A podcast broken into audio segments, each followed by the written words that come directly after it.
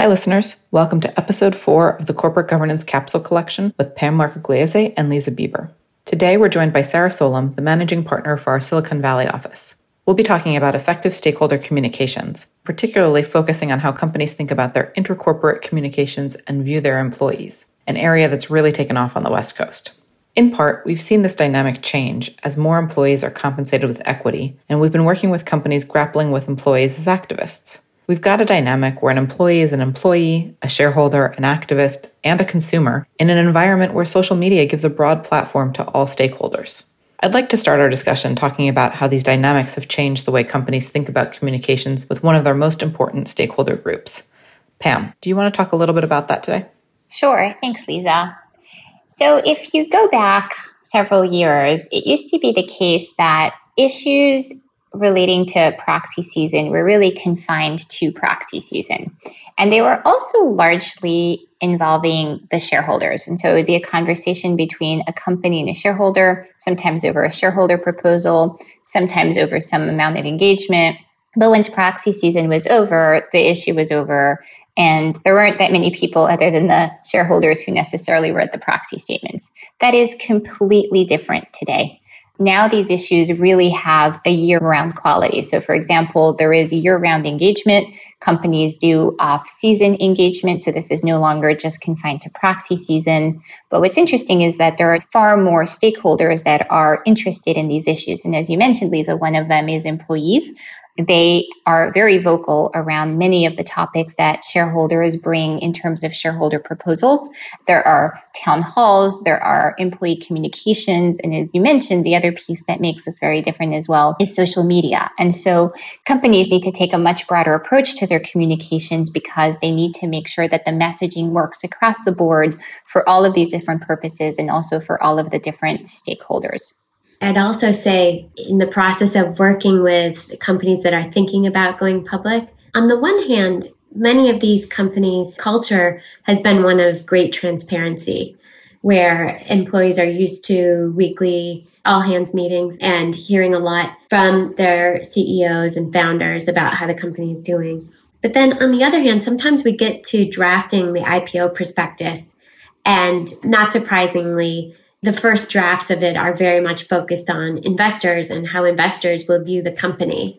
But one of the areas we spend a lot of time on is, okay, great, we've got the investor points, but of course, everyone in the world will be reading and tweeting about and posting about this I P O prospectus, and how will it be seen by all those other constituents? And employees are, of course, one of the most important ones for any company. So these dynamics pervade everything a company publishes and how it operates on a daily basis. And there are a lot of growing pains for companies, particularly around the time of the I P O, on both becoming a little less transparent, not for the sake of becoming less transparent, but for the sake of putting controls in place. But on the other hand, making sure that employees of these companies feel plugged in, that their voices are being heard, and that the company is doing what many of these employees hope for, both for them and in their broader communities and for areas like climate change and other topics. But maybe we could pivot from there. One of the things I'd love to hear from you, Leza, about are what you see as the key issues that companies should be focused on, especially because of COVID and also because of the racial justice protests we've been seeing. Thanks, Sarah. I mean, I think what you said about really needing to be mindful of how communications are resonating across all constituencies is really key here. And for a number of years, we've been talking to clients about the need to conduct effective shareholder engagement. And we've switched that language a little bit recently to talk about stakeholder engagement. And that's been a very intentional switch on our part. And it's not meant to play lip service to kind of a broader group view of thinking, but really to broaden the umbrella of what it means to be engaged with different constituencies. And you mentioned things like all hands meetings and transparency, but there's a lot of companies where that's not really embedded in their culture. But nonetheless, in order to be effective, in order to understand the dynamics that are going on, I think companies really need a mechanism to solicit and engage with their constituencies, and that is increasingly employees. So it's not a matter of top down, sending missives to employees and saying, this is what we're thinking today. But it's figuring out what is important to employees, figuring out how to convey that to them. And then also really being intentional about the ways in which communications happen and the ways in which companies can appear tone deaf. And I think a lot of the missteps that we've seen was not because they're being bad actors. It's because they weren't thinking about what one group is going to think about the information and disclosure that's been put out to another group. I completely agree with you, Leza. I, I would say, and I think companies are getting a lot better at this as well. I think the way to approach it is less in a reactive way and much more in a proactive way. So meaning to say that companies, I think, have been spending a lot of time over the last several years thinking about these issues for themselves, and they do understand what is important to them. And I think taking a step back and figuring out what that message is for them and how they want to communicate it, as opposed to just responding whenever there's a question in the door, allows them to create their own coherent communication strategy on these issues. And I think that does allow them to be a lot more thoughtful about how it will resonate with the various stakeholders that they think will be interested in these topics. And so, Sarah, I have a question for you. So what have you seen work particularly well in how companies manage these types of communications? I think this is going to sound weird, maybe, but the word that comes to mind is empathy, and in empathetic communications. And the reason I think it sounds weird is because we're talking about a corporation communicating to its employees, but it's always an individual who's communicating it.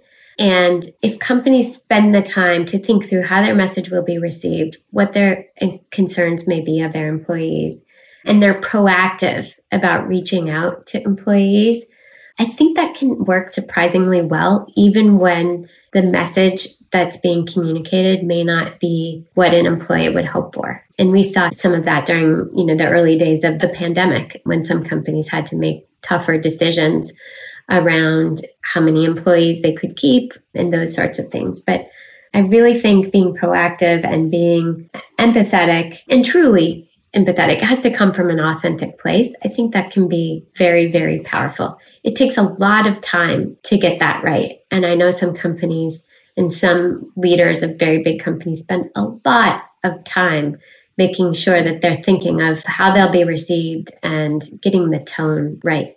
Sarah, what are some of the kind of corporate speak qualities you think that would comprise what we are calling, you know, empathy, which is really the core of treating your employees with, you know, respect, I think? Maybe it comes down to a company having a well-defined mission and well-defined values. It's a really good question. It's interesting coming across so many different companies that the cultures can be extremely different. But there's one who comes to mind in response to your question, where in almost every meeting I had with them, their four values would come up. And at first I thought it was almost a little bit corny. Did they drink the Kool-Aid? What is it? I don't quite understand.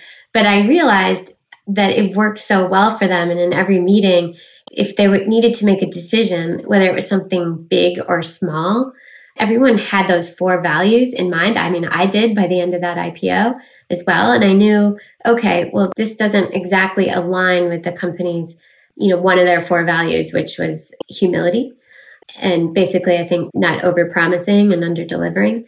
That's just one of the examples of that company's values.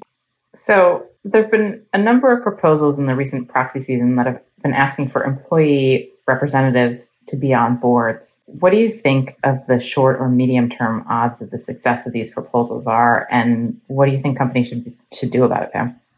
It's a good question, Leza. So to put it in context, there have been very few of these so far. And in this country, it's not something that companies do. However, there are, of course, countries in Europe where companies are required to have employee representatives in some capacity on boards.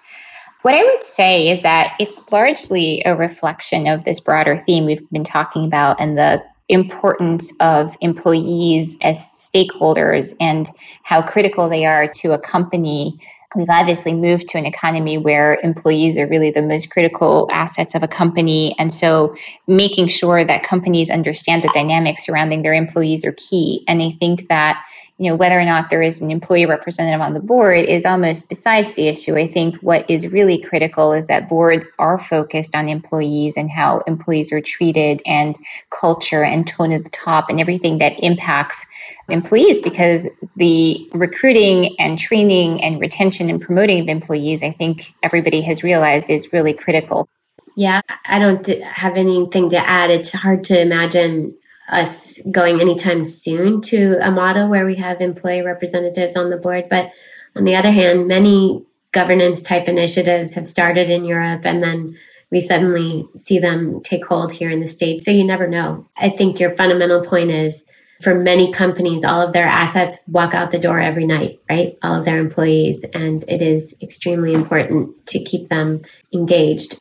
Maybe this is a generational thing, but for the millennial generation, the generation younger than me, this isn't just about money for them. So these companies, many of them who've had uh, some of these issues come up, are extremely successful companies. And many of their employees have made a lot of money off of their equity.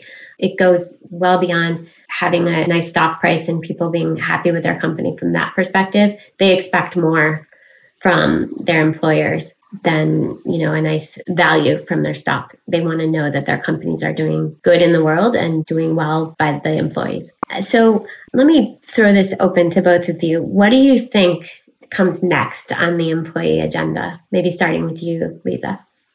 I think it'll depend. I think the world will somewhat be divided between the companies that get this right and the companies that still have work to do. And for the companies that get this right, I think what you said about the employees being really motivated and having an almost kind of, as you phrased it, drink the Kool-Aid kind of devotion to their companies and to believe in their mission, are going to be happy and productive employees on the whole. And there's certainly been instances of companies where their public perception is that they're a great place to work and people are really happy to be there and go in every day invigorated and ready to produce. And for the companies that still have some work to do, I think they're going to find that what's next on their employee agenda is going to, in some ways, overlap with what's next on the investor agenda. Because as investors start to understand these differences, and as you pointed out, the companies that do this well tend to have good returns. They tend to be doing better. Their employees tend to be better compensated in the long term because the value of their equity goes up.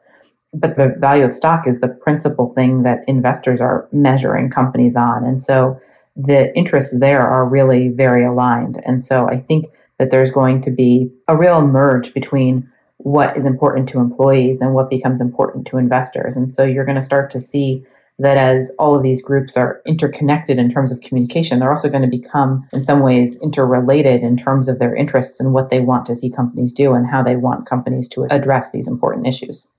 I agree with you, Leza. I think that companies that do get this right will be companies that realize that, and also realize that they are not really at odds with these issues because they are strategic issues. And so it'll be important for the companies to understand them and make sure they are prepared to address them and communicate about them. And I think that's going to go all the way up and down, up and down a corporation, right from the board all the way down to the junior employees. And I think it's an exciting time to see how these conversations will evolve. I wanted to thank both of you today for taking the time. I think your remarks have been very thoughtful. I suspect we will have lots more conversations on these topics. So thank you very much.